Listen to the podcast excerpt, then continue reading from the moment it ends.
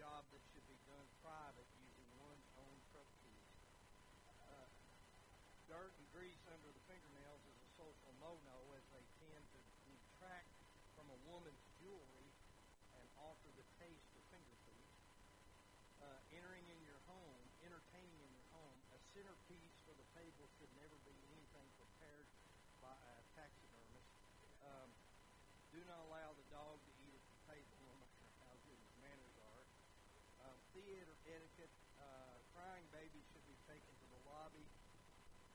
picked up immediately after the movie has ended. Uh, refrain from talking to characters on the screen. Tests have proven they can't hear you. Uh, a wedding, uh, livestock usually is a poor choice for a wedding gift.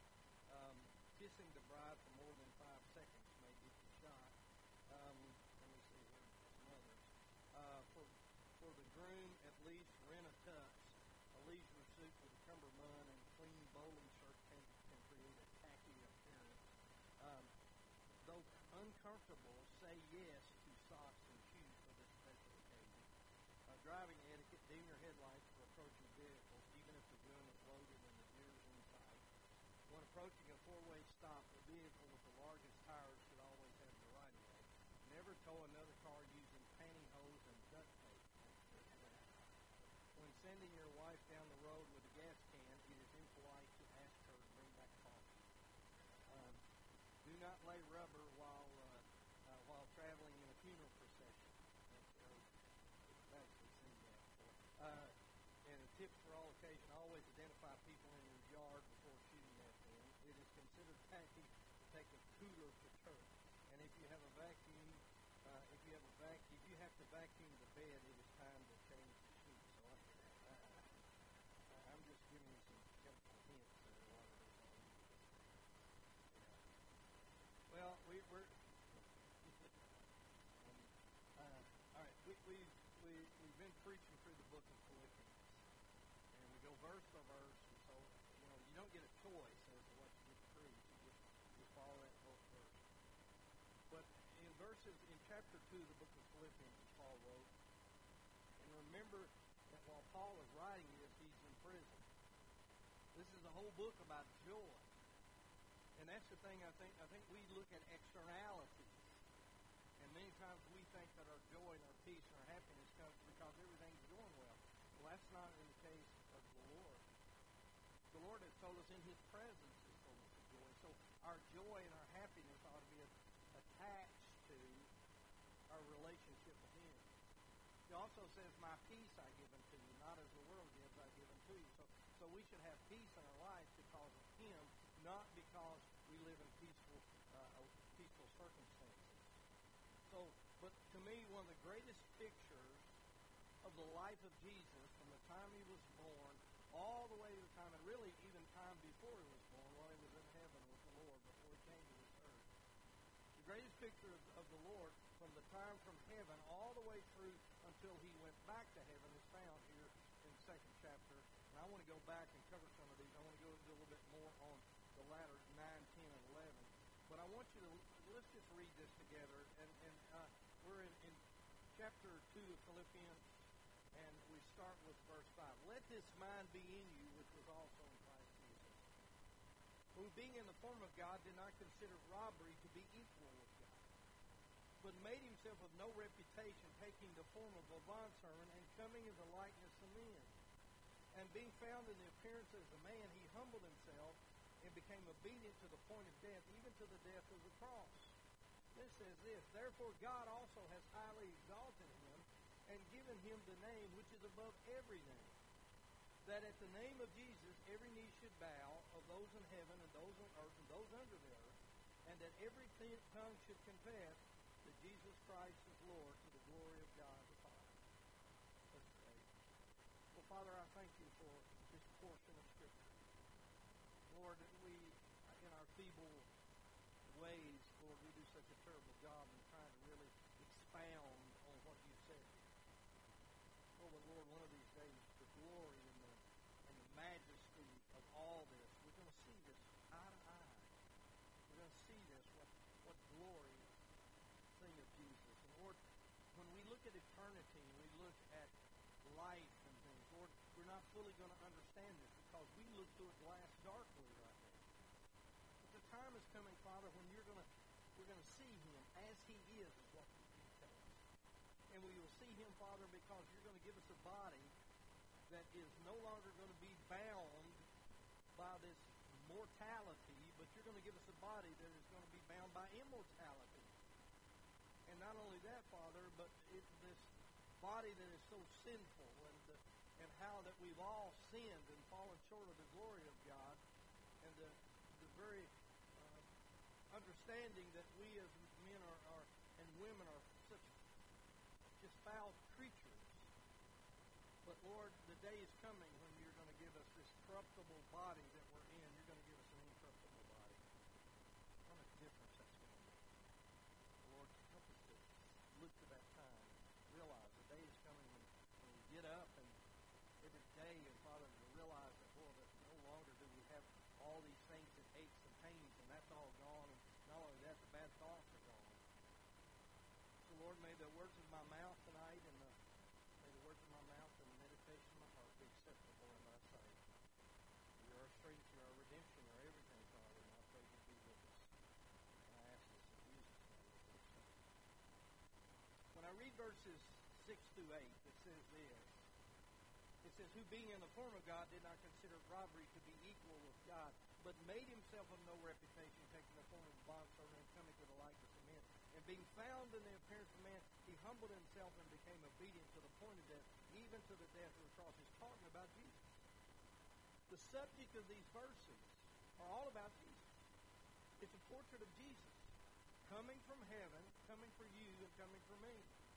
But in verses 9 through 11, the whole message changes because it says 9 through 11, Therefore God also has highly exalted him, giving him a name above every name, which is at the name of Jesus every knee should bow, those in heaven and earth and those under the earth and those or those on earth and those under the earth, that every tongue should confess that Jesus Christ is Lord and the glory of God the Father. So now it changes. And now, well, the first three verses are about Jesus and him coming and what he accomplished. It now changes over where it now talks about God the Father. And God the Father, once Jesus had done this, and he, when you hear God the Father saying to Jesus at his baptism, This is my beloved Son in whom I am well pleased. You hear him on the Mount of Transfiguration when he looks at his Son and he says to the disciples there, This is my beloved Son. Hear him. Now he highly exalts him. So we have a portrait here of our Lord when he was leaving heaven all the way down when he went back to heaven. And so in the first verses, Jesus is the subject. The last three verses, God the Father is the subject. And the subject is how God has highly exalted Jesus Christ to the highest place of honor in all existence. There's no higher honor, no higher existence. I don't care who the person is. Who the king or queen or, or despot or whoever it may be, president or anything. No one has ever reached the heights that Jesus has ascended to.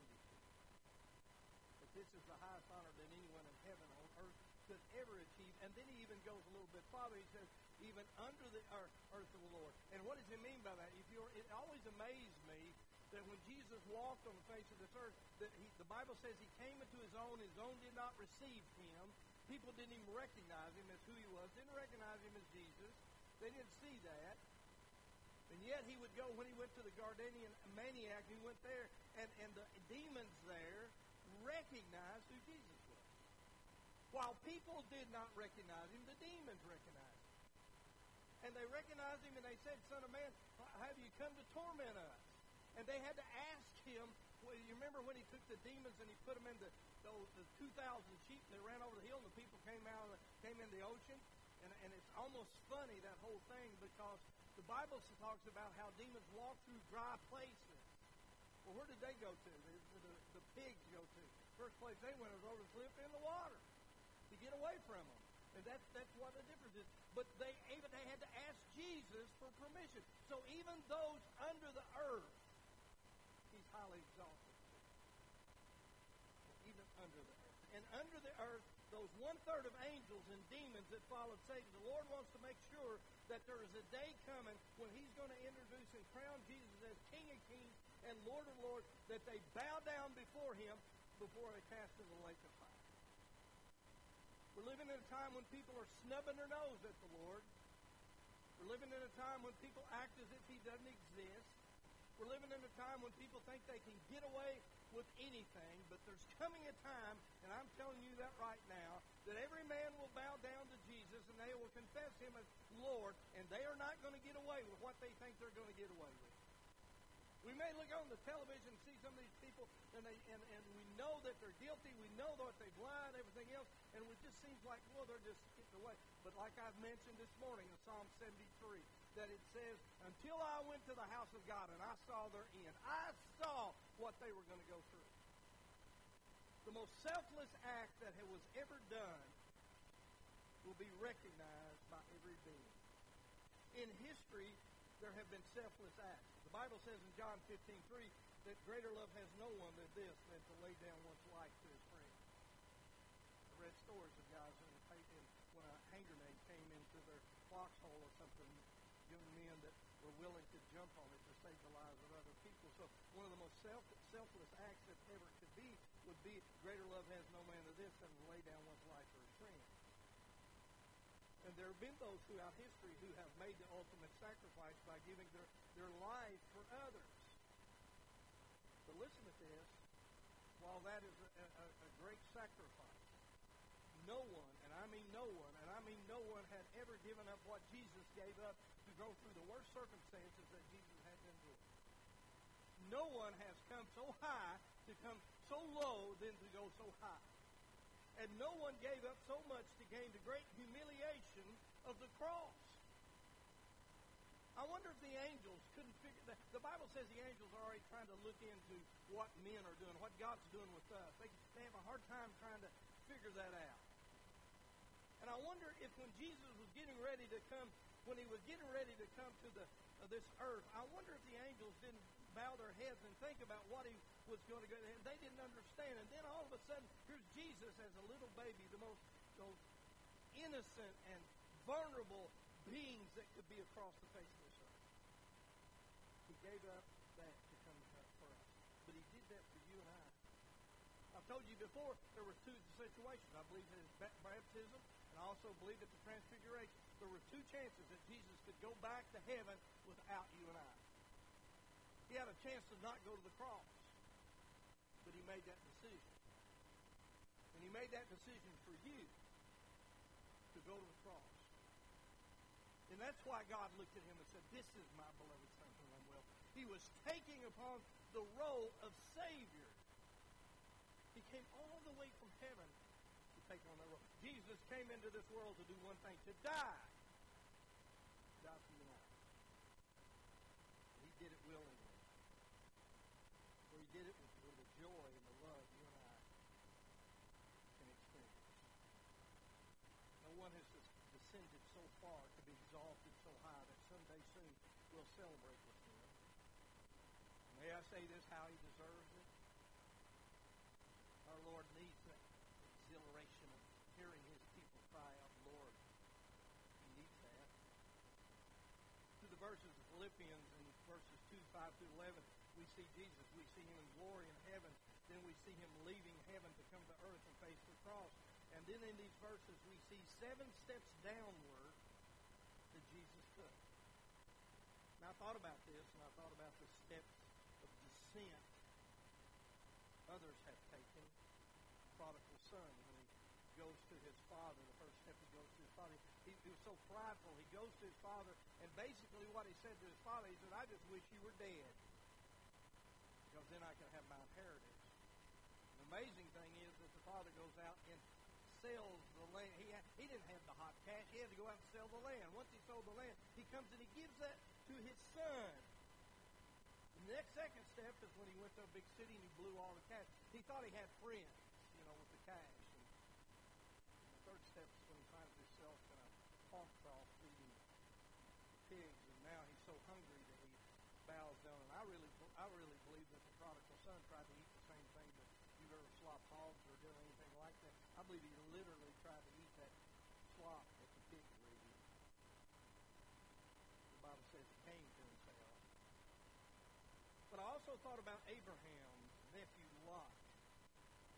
And the Bible records how Lot descended down But the difference was Jesus descended down out of selflessness, thinking of others, and when Lot descended down, he was only thinking of himself.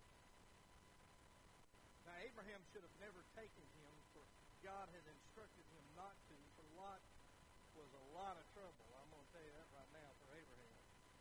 But our Lord descended down, but it was different spirit.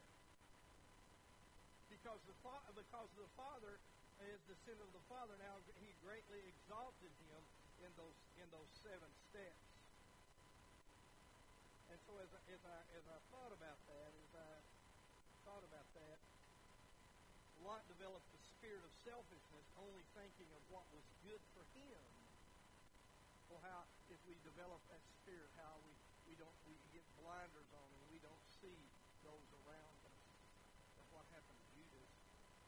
The first step for Lot was found in, in Genesis chapter 13, and when he manifested his his his uh, selfishness, he should have been glad that he should have been glad that his uncle had taken him with him and, he, and, and his uncle says to him in verse 9 of 13, he says, Is not the whole land before you? Here's the whole land before you. Please separate from me. If you take to the left, then I will go to the right, or go to the right, then I will go to the left. The right thing for Lot to have said during that time was simply, You've been good to me, you've supported me, you brought me here, the whole thing. So listen, whatever you say, I will go the opposite direction. But he didn't do that, did he? Well, the Bible says, and Lot lifted up his eyes saw all the plains of Jordan. And it was well watered everywhere before the Lord destroyed Sodom and Gomorrah, like the garden of the Lord, like the land of Egypt as you go to war. He saw that, and and and, and Lot chose for himself all the plain of Jordan, and Lot journeyed east, and they separated from each other. In other words, he saw what was the better land, and he decided, out of selfishness, to take the better land. God blessed Abraham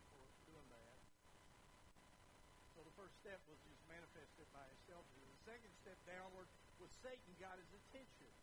Because we read over in chapter 13, verse 12 and 13. Here's how he does it. It says, Abraham dwelt in the land Canaan, and Lot dwelt, dwelt in the cities of the plain. And then it says this, he pitched his tent even as far as Sodom. Old King James says he pitched his tent toward Sodom. I wonder how many people today are pitching their tent towards something that can literally, what they don't see, they don't see what it could destroy. You see, Adam's job in the Garden of Eden was simply to keep anything out of the garden. Satan was already in this world. So Adam was supposed to do one thing. He was supposed to keep his home and everything secure and not allow anything to come in the garden. And while he's over here dilly around around looking at the birds and saying the pigeons, uh, look at that pigeon up there. I named that thing. I named that. There's a dove over there. Look at this. Satan was over here talking to his wife. And the next thing you know, he allowed things to come into his home. I wonder what we allow to come into our home. I wonder where we pitch our tent sometimes. That what we don't see, we're so naive, and Satan is so deceptiveness that he, he comes to us and he gives us something, and we don't see where this could potentially lead. So the second step, he pitched his tent for Sodom. third step is when you when you've been with the Lord. Why would you? You know, he, he, he as he gets into Sodom and Gomorrah, more and more he, he's around this debased environment. And the Bible tells me over in 19.1, it says that Lot was found setting at the gates of Sodom and Gomorrah. What does that mean? It means he was a person of authority. Why would anybody, and once you come to Jesus, why would anybody want to be around a debased environment. And I'm going to tell you something. It's hard to find places in this world today where you're not around a debased environment. When I was a kid growing up, you know, you, if you trouble, you had to go down a big city somewhere and go down a back alley somewhere. Now it comes looking for you. Now it comes right in your home on the TV, the internet, and everything else that's there. It tries to reach out and grab a hold of you. And so the question really is, why would anybody want to do that? Why would he? Why would he be? You know, the Bible tells us that Lot, when he left, uh, that he was uh, with the filthy, uh, filthy manner of life. But you know, it was vexed with the filthy manner of life, what the old King James said. But why in the world would you even want to be around? Because the Bible asks us the question: What fellowship has light with darkness? Once you come to Jesus, you see why would you want to do that? Then the fourth step is found in Genesis 14 He's so entrenched with the men of Sodom and Gomorrah that when an enemy comes, tribe comes in, they just think he looks just like the rest of them. He takes, they take the Lot with him. And so now Abraham has to risk his life, his being, and all things to go and save him from that. Finally, the fifth step is when the angels come to destroy, destroy Sodom and Gomorrah, and he wants to delay. He's so he's so into the city you know, and I don't know that the way the Bible speaks, I don't know that he got involved in the sins of the city, but he's so entrenched in it that the angels tell him he needs to flee. Just get out of it. We're gonna we're gonna bomb this place. We're gonna destroy it. And what does Lot say? Can I just go to a little city? Go to a little city? Can I go to a place called Zoar? That's a little city. It's interesting to also to find out there is a book out there that's called the Book of Jasher, and it's sort of like Josephus. And the Book of Jasher basically does this. It's a, it's, it's a historical account of those days, and, and it's a historical account of Sodom and Gomorrah. And, there, and it's interesting to me that in there it says this. It says, by decree of their judges, a man could take another man into a public square and lay with him. Now, you know, that's interesting. What's that interesting to you, Lee? Because when we wanted to bring same-sex marriage in, homosexuality into this country, how we did that, we, you know, every, do you understand that every single solitary state in the United States voted against it? Even California said no. Well, then how in the world do we have it today? By decree of our judges, our fellow judges I mean, it just blows me away that the whole people can vote for something, and some judge sitting uh, some liberal judge sitting somewhere can go and debunk the whole thing. That's not democracy. And so then we have the result of the destruction of Lot's family in Genesis 19:4. Lot, Lot is telling his son-in-laws to get out of here. What do they do? They, he looks at them, and the Bible says he was as one that mocked. If you went to tell your family that what's about, if you knew that Jesus was coming tomorrow, and you went to your family and you went to tell them simply, "Hey, we need to get, you need to get ready. Jesus is coming tomorrow." Would they mock at you because of the life that you're living? The life that you're living does not show the presence of Jesus in it. Does not show that you're serious about serving Christ. Would they mock at you because that's what they did at Lot? And then the thing tells me that in Genesis 19, 26, he lost his wife. He said, don't look back. What does she do? She looks back. You know, the, it's interesting to me that when the Bible talks about how, how that over in, in the book of Ephesians, I think it is, uh, that it talks about how husbands are to help to sanctify their wife. What does that mean? You are the spiritual leader within your home. God is wanting you to lead your family. That's what it's saying know what? You know, I, I, I know the women that you know, you know, a lot of times they say, "Well, I'm not, I'm not." You know, you do the wedding vows, and it says, you know, you're to submit, and a lot of women say, "I don't submit. I'm not using that word. I'm not going to submit to nobody." You know, why that kind of. And I, I, you know, and I halfway understand why a woman would say that. I, if the guy's not living the way he should, no wonder they don't want to submit to you. If you're not showing or any kind of gifts or, or blessings or are fruits of, of Christ in your life, why would a woman want to submit to you? Are you the question is, are you the spiritual leader in your home or not? And finally, not only that, but his daughters, we go over all the way 19, verse 31, and what it says there, it says simply that his daughters, when they were they went to this out of out of out of Sodom and Gomorrah, his daughters looks at Lot and they start talking to him, they get him drunk, and they have sexual relations with their father. And so he descended down. And, the, and someone has said the end of Lot was worse than the beginning. But our Lord descends down too. But it was a different spirit. And the reason it's different spirit because God the Father, because his descent, the Father now highly exalts him. Jesus took seven steps down. He left heaven's glory. He had everything he needed. Listen, God doesn't need us. He doesn't need us. He's got Jesus. He's got the Holy Spirit. He, he didn't create you. He didn't create you to so that because he needed companionship. He didn't do that. He created you because he loved you.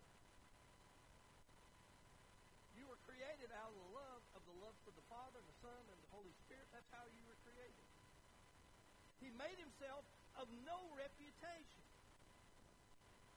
Now, he could have.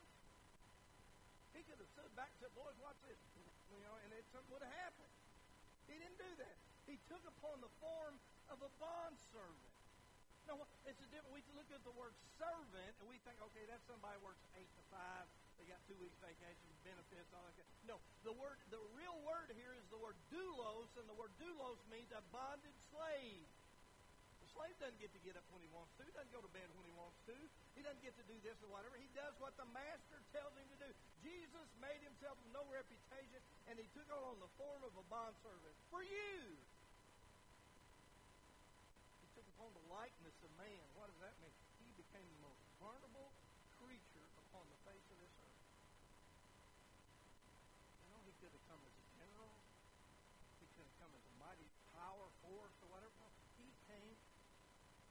Baby to a little teenage girl. Why? God put him in man, and, he put him in a, in a place over in, in, in eastern countries A baby. He couldn't, couldn't take care of himself. If somebody didn't take care of him, he would die. He humbled himself. Many times we all have had things that would cause us that, to be humbled because of some of the things that have happened to us. But listen to this. Jesus didn't, he, no, the, Jesus didn't have things, his things within him. He humbled himself. That's the difference.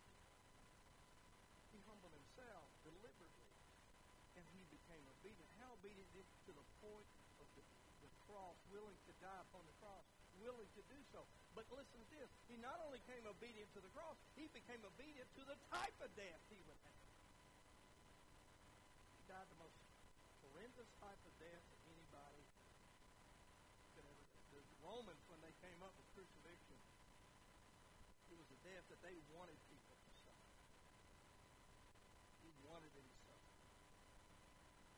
so verses 5 through 8 is all about Jesus and his selflessness and his sacrifice from heaven to earth for you and for me. But now we get into verses 9 and 11. Boy, the picture really changes because God the Father now takes over. And when God the Father takes over, because Jesus Christ, God's blessed Son, did not consider robbery to be equal with God and made himself of no reputation, he didn't say, Do you really know who I am? I've seen people do that. Do you know who I am? Do you understand who I am? I heard a story one time of a, uh, a state inspector came to this old farmer and came to his farm, and, and as he came there, he he said, "I'm here to check everything." And old farmer said, "Well, you know, you check whatever you want to, but don't go back in that back." Hey, listen, buddy, you don't tell me what to do. I'm going in that back part of the farm if I have to. I'm going back there. He said, well, I wouldn't go back there. If you want to go back there, you go ahead. But don't, listen, don't you talk to me. I'm, I'm an inspector. See this badge? See this badge that says I can go anywhere I want to. So he goes back there. For long, the farmer's sitting out there, and all of a sudden he sees this guy run across this field, and he's running. This bull's chasing. And the farmer hollers at him, show him your badge. Show him your badge.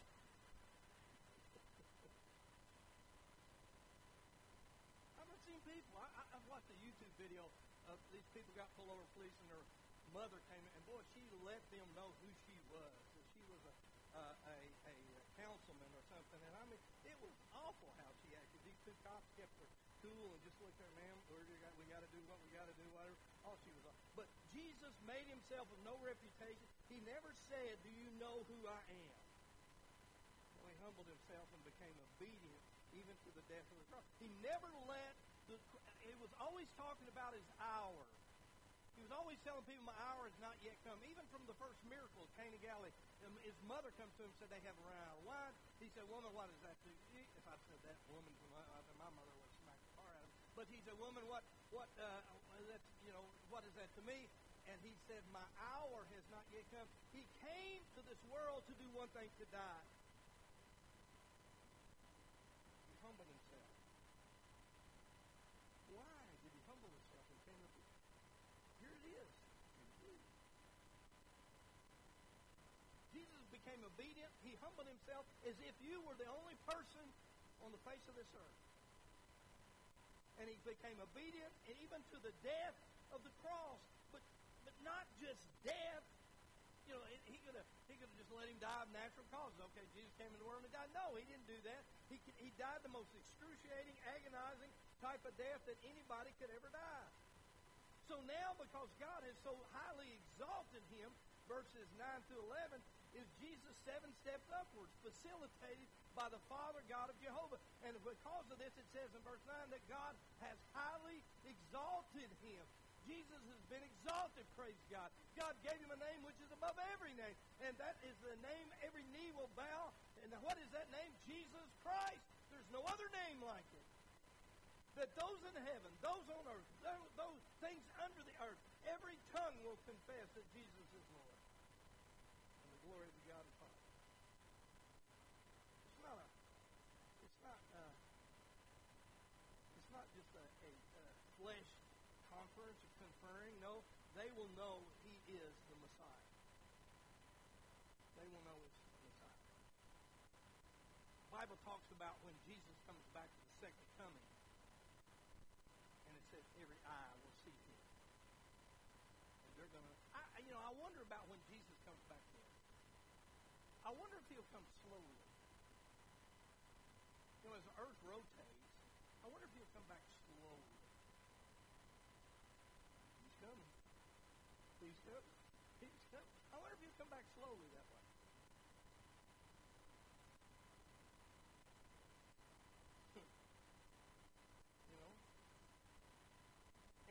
And this, God the Father has honored the one man who was despised and rejected by men. And now because Jesus has this great honor, he holds the lives of all men and women in his hands. And is it any wonder that he is the only way to the Father after everything he's done? How could we doubt that? But man today still live as if that's not true. They still don't understand the day will come when they will be in his presence and he can do with them what he wants. Men like Caiaphas, the Jewish high priest who organized the plot to kill Jesus. Caiaphas was the one who presided over the Sanhedrin according to the Jewish law, had an illegal meeting. What will he say when he bows before Jesus? Or what about Pilate, who told Jesus when Jesus remained silent and he looked at him and he said, Don't you understand that I can do with you what you wish. And Jesus finally spoke up and he said can, he said, you cannot do anything with me unless my Father in heaven allows it to happen. The members of the Sanhedrin court that night, Malchus, who, who did the dirty work for Caiaphas, are the soldiers who beat him and mocked him and spit upon him. What will they have to What could go on and on? We could go on and on when Jesus was invited to the Pharisees' house. But not to honor him, no, to humiliate him. When Mary came in and broke open that alabaster box and began to anoint his head and feet and wash it with her hair. Why did she begin to wash his feet with hair? Because the Pharisees provided no towel. And Jesus made a point. Says, I came to your house, you greeted me with no kiss. You had no water. You had no towel. He came in there just to do one thing, to humiliate Jesus. Wonder what he'll say in that day. We could go on and on. But before we go on and on about the biblical historical record of how Jesus was treated and mistreated, what about our day? What about the day and time that we live in? In our time, Jesus is only a curse word. He's a joke to, the, to be told. Or many work hard to discredit him by saying he didn't exist or he, he was just a man, a historical figure, they say. There's even been things what's called the Jesus Project, which they tried to go back and take all the miracles away from.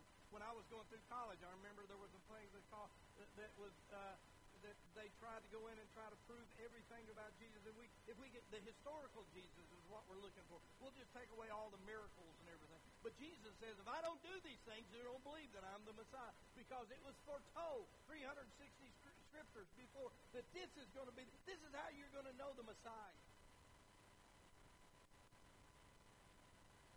It's only a joke in our day. Many work overtime, work hard to discredit him by saying he didn't exist or he was just a man. Or what about those who have spent their life trying to prove he was not real or fake? Those intellectuals who have are ever learning but never able to come to the truth. And, and, and, and we who neglect our families and not raising them up in the admonition and nurture of the Lord uh, with our children, and then we send our kids to some college off somewhere, even a Christian college, you better watch it, for some atheistic professor to destroy everything that you've tried to put in their heart.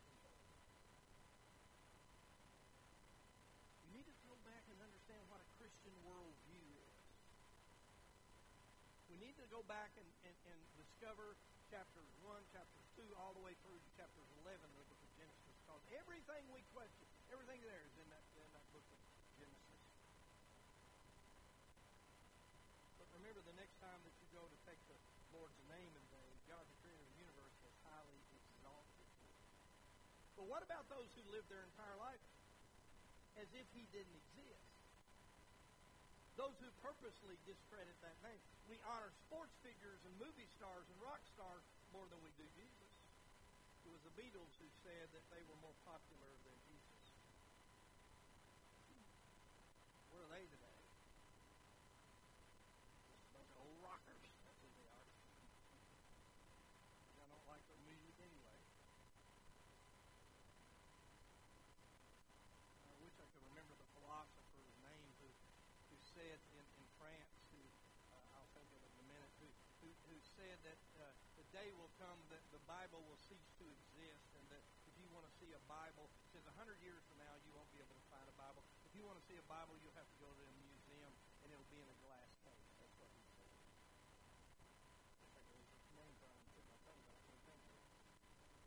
Well, I'll tell you, thank you.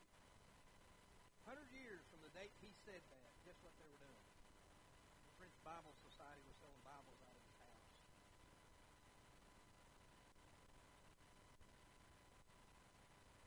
You know, so we honor these sports figures and movie stars and pay them unbelievable salaries, rock stars, more than we do Jesus.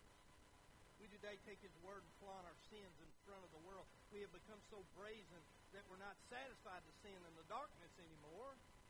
No, we want to put up, put it on the billboards and record it and YouTube rather than being ashamed of it. And it's common knowledge now in Hollywood that if you move, if you have, if your movie or you have a movie or music career is going in the tubes, if you go out and sin, get in trouble, get in trouble with the police, the new, the new, and, and the news gets a hold of your career, will be revived.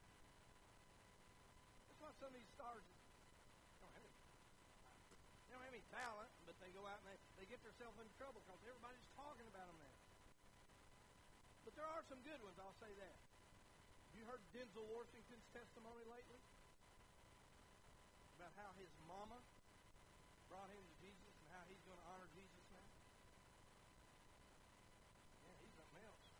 Now, he's on fire for the Lord right now. Apostle Paul describes the downward path our society's on when he says in Romans 1.32, listen to this, who knowing the righteous judgment of God, that those who practice such things are deserving of death, not only do the same, but also approve of those who practice it. See, if you want to live the gay lifestyle, go live it. You want to be gay, you want to be homosexual, you want to do all that stuff, then go do it. Just leave me alone. Because I don't believe that. You know, just, just go live it. But that's not it. Why, why is because they want to be they want your approval. And this is why this verse says, approve of those who practice that thing. That's why they're never satisfied. It's always in your face. But my friend, that picture is about to change. For all those who took Jesus our Lord for granted are pictured by John in Revelation chapter 6, 15 through 17. And listen to what he says. And it's uh, all people and the kings of the earth and the great men and the rich men and the commanders and the mighty men, every slave and every free man hid themselves in the caves in the rocks of the mountains and said to the mountains and rocks, Fall on us and hide us from the face of him who sits on the throne and from the wrath of the Lamb, for the great day of his wrath has come. And who is able to stand? No one will be able to stand in that day. No one. Why? Because the fearful day of the Lord has come. The day the world and all its inhabitants will know He's King of kings and He's Lord of lords. And at the name of Jesus, every knee will bow and every tongue will going to confess that He's Lord. Because the Old Testament scriptures teach us that every single sin must be atoned for. And is it any wonder that the Bible says that Jesus had to be slain before the foundations of the world? Revelation 13 8. It says, All who dwell on the earth will worship him, whose names have not been written in the book of life of the Lamb slain from the foundation of the earth. Jesus did, did just not go to the cross for a few hours and April one afternoon. No, he submitted himself to the Father's plan, ages of plan. He knew about this. He was there when God created everything. For all these years, he knew what he was going to do. A price was paid because the Bible says in Galatians that in the fullness of time, he sent his son. God waited to send him right at the right time. That's the same thing that's fixing to happen. He knows the exact time he's going to look over to Jesus and say, go get your bride. He submitted himself to the Father's plan. A price was paid that we cannot understand until we see him. And the Bible says over in 1 John chapter 3 that we will see him as he is. For the first time in all our existence, we're going to be able to look into the face of God and not be disintegrated. Because the Bible says no one has ever seen the face of God and lived. Why? Because we're not immortal. But when Christ comes back and the resurrection takes place and we get an immortal body, guess what we're going to be able to do? We're going to be able to live. But the other thing, the corruptible has changed. We're no longer corruptible. This corruptible is put on incorruption. And as a result of that, we're going to be able to stand in His presence being righteous. Why? Because He's made us righteous. And I think when that happens, the tears are going to be falling down from our cheeks. The nose is flattened as we fall on our faces, and we'll say, truly, thou art. I, you know, I know that song. You know, we sing it sometimes in here. What will I do when I see Him? Will I dance? You what happened. Everybody in the Bible that came in the presence of God, they went prostrate. They went prostrate. Because his righteousness was unbelievable. His holiness was so great. The Bible says in Revelation 4, verse 10 and 11, the 24 elders fell down before him who sits on the throne and worship who lives forever and ever and cast their crowns before the throne, saying, You are worthy, O Lord, to receive glory and honor and power, for you created all things, and by your will they exist and are created. It says in 1 Peter, Peter wrote this in 5, 6. He says, Therefore humble yourself under the mighty hand of God, that he may exalt you in due time. Understand, if you exalt yourself and demand your way, you'll be abased. But if you humble yourself, you're going to be exalted. If you bow before the cross and say, Oh Lord Jesus, I can't save myself. Lord, I know I'm sinner. I, I am I'm, I'm debased, Lord. I, I know that I can't do this.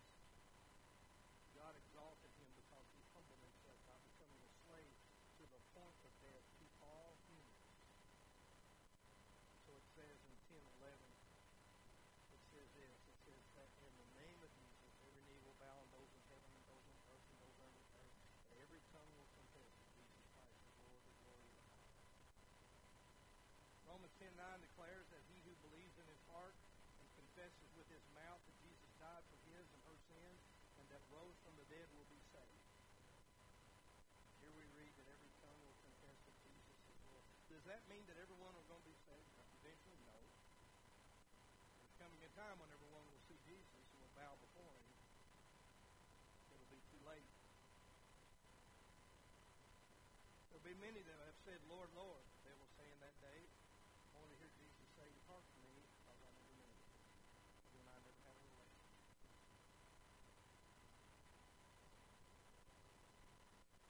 We said, Lord, I'm flawed. I failed. What, you know, some people say, well, I'm going to get myself ready. I'm going to get my life